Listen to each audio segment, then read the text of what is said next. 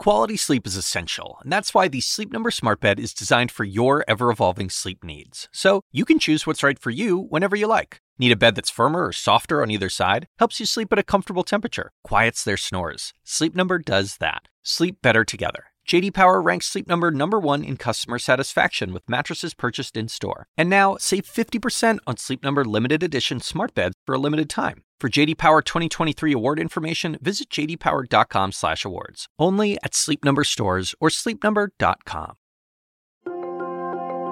Naomi, did you know that you're going to be a hero today?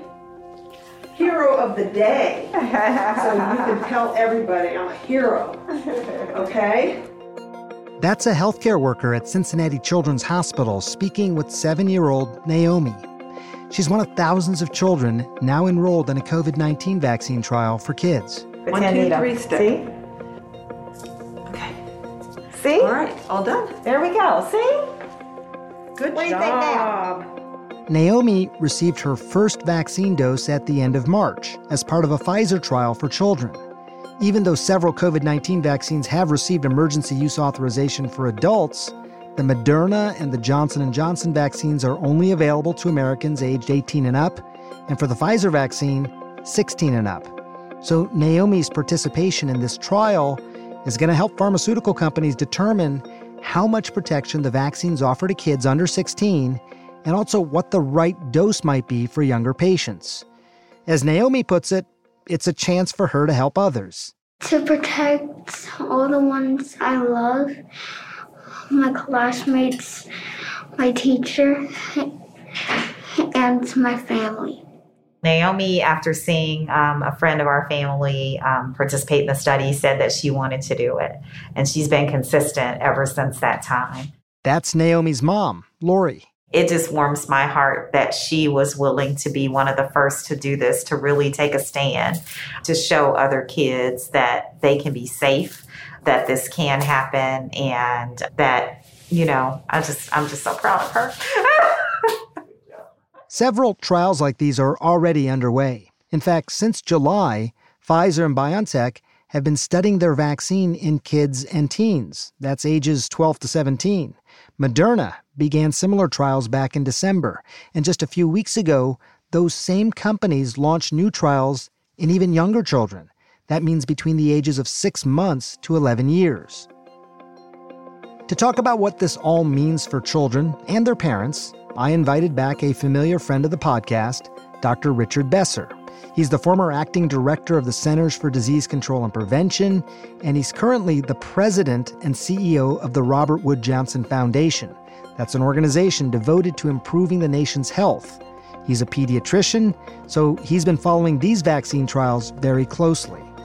On today's episode, we talk about how these vaccine trials differ from the adult trials, what role children play in helping us reach herd immunity, and perhaps most importantly, when you'll be able to sign your kid up for a vaccine.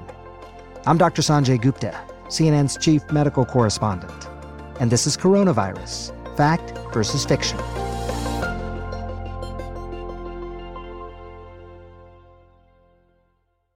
You were the acting director of the CDC in 2009, CEO of the Robert Wood Johnson Foundation nowadays. We see you obviously on television commenting about what's going on a lot. I'm just curious, just widening the aperture for a second, do do we need vaccines for kids?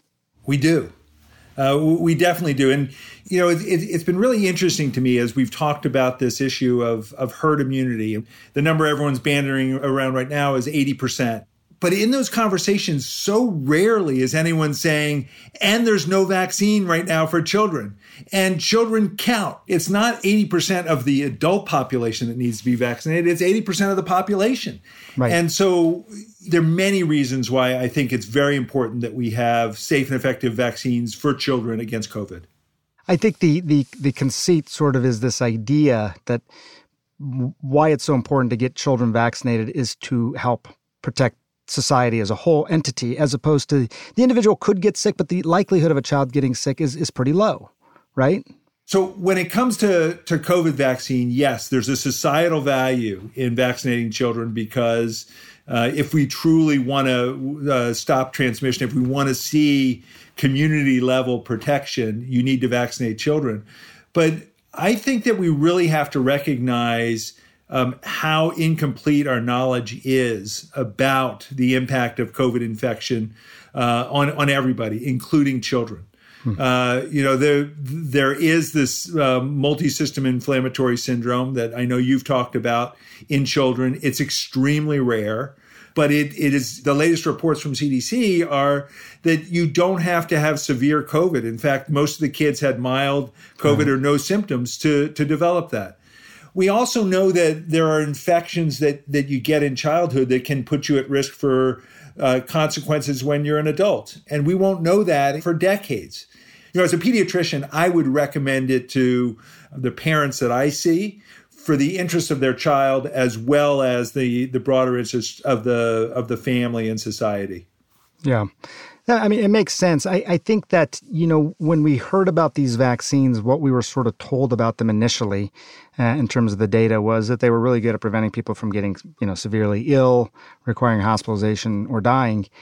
So, for these trials, for the children in particular, because they're at low risk of, of getting sick, do you have to also show that the vaccine prevents transmission in order to authorize it for kids? I think what you need to be able to show in children is that the vaccine is is safe, the vaccine is effective, and the standard for showing it's effective is different than it was for the initial trials in, in adults. So if you can show in, in children that they get the same antibody response, and the early data is suggesting that they do, it's very likely that FDA would would grant the approval based on just the level of those protective factors in, in kids and showing that it's safe. So when you heard the the data coming out of Pfizer BioNTech basically saying that their vaccine was was eliciting their their language 100% efficacy and robust antibody response in children 12 to 15. Did that surprise you? No, you know, with all of these trials, I I I like to wait until FDA takes a look at it. Um, I am always cautious of press releases from drug companies because I, I worry that a lot of that has to do with stock price uh, more than it has to do with scientific integrity. And so, you know, with the vaccine so far, with each one, I've said the same thing. You know, I look forward to seeing what the independent advisory committee, the FDA, has to say about this uh, because I trust them. I, I watch those hearings, I listen to the questions, and if they agree with the company analysis and feel it's safe and effective, I'm going to be all in. When when you think about this trial and possibly getting some of these results, how long then do you think we're talking here? Well, I mean, if the data hold up, I think there's a good chance that we will have safe and effective vaccines for children 12 and up so that kids could be vaccinated for school this fall. So that's middle school and high school, which would be terrific. I think younger kids it's going to be longer. I don't I don't think that any of the companies have said they're on a trajectory to to deliver for, you know, elementary school children or younger uh, ahead of that, but it would be it would be great given that the risk goes up with age. It would be great to have vaccines for middle school, for high school We'll have them for college age kids for for this fall, and that that's a game changer. It really is. I mean, and, and as you may remember, my, my kids are 12, 14, and 16, so we're right in this range, and they ask about it all the time. It's really interesting. I didn't think they'd be that interested, but I think that they are. And part of the reason they are is because for them, they see it as maybe a, an opportunity to do things they otherwise aren't being able to do. We'll see about that. We're going to have conversations about that as a family. But what what what do you say? Let's say I we have a close family uh, friends. You know, they have kids that are around my kids' age. The parents of those kids are vaccinated. My wife and I are vaccinated, but none of the kids are because the vaccines haven't been approved yet. We wanna we wanna be together. Uh, maybe even uh, you know have a dinner party or what you know something like that where we're clearly going to be in close proximity. What about it? That's one of those challenging challenging situations. If you look at the CDC guidance you know, fully vaccinated people can get together for small small gatherings. But the scenario where you're talking, where there are uh, a number of children who aren't in the same family who are coming together, the current recommendation would be uh, no, you shouldn't do that without you know masks and, and social distancing for those kids. And I think that that's right for where we are right now. And the reason I feel that way is that we're seeing a number of variants across the country. Uh, we're seeing some states, uh, I'm here in New Jersey, and our numbers don't look very good. Not exactly clear why. And so we we kind of have this smoldering situation that we don't want to have blossom into something bigger. And while children don't play the same role for COVID that they do for something like flu, where there really are such major transmitters, they do play a role. And, and so I would be cautious. And and families, just a family, not not any other people outside the household traveling safely together again if parents are vaccinated but kids are not. Yeah, I, the current recommendations would be not to travel unless everybody is is fully vaccinated. The the thing about a pandemic is that it's a changing situation. And so I've been just blown away by how rapidly the nation is being vaccinated. And if we see this leads to ongoing declines and much lower levels than we're seeing, so that we're not seeing 60, 70,000 cases of, of COVID a day, but we're under 10,000, then it's like, yeah, I think that should change the risk calculation of what you do and may allow people to, to do more activities and travel and, and, and get together. But I think right now, until there's more vaccine out there, I wouldn't recommend that kind of travel.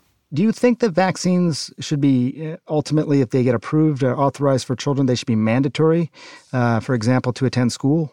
That's a good question. Their current system for childhood vaccination and, and school requirements is done at the state level. So what what you'll see happen is that the advisory committee to CDC will make a recommendation on that, and then states will decide on a state by state basis whether it's a requirement for for school entry and then what kind of exemptions. Who's allowed to say no way from for my child?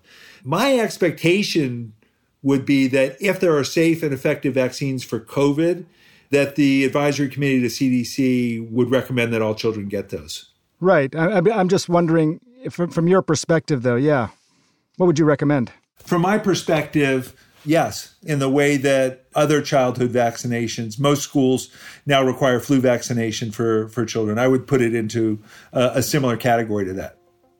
I think we'll leave it there. Rich, thank you so much. Really appreciate your time. Thank you. I, I always love talking with you. Now, as Dr. Besser said, we need to keep an eye out for the authorization of COVID 19 vaccines for kids aged 12 to 15, possibly as early as this fall. For younger kids, it's going to be a longer wait.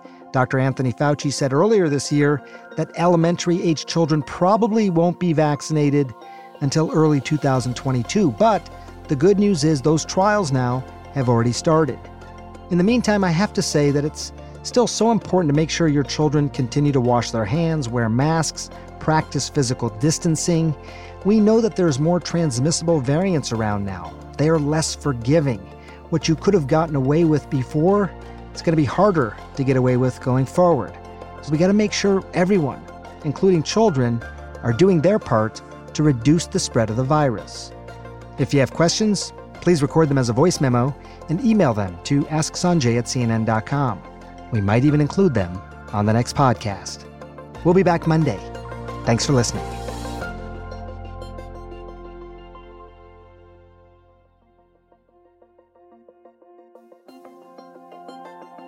Coronavirus Fact versus Fiction is a production of CNN Audio.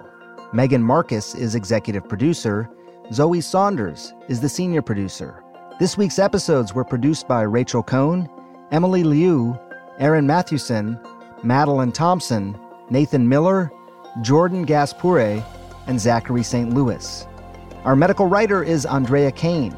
Tommy Bazarian is our engineer. And David Toledo is the team's production assistant. Special thanks to Ben Tinker and Amanda Sealy of CNN Health, as well as Felicia Patinkin, Ashley Lusk, Courtney Coop, and Daniel Cantor from CNN Audio.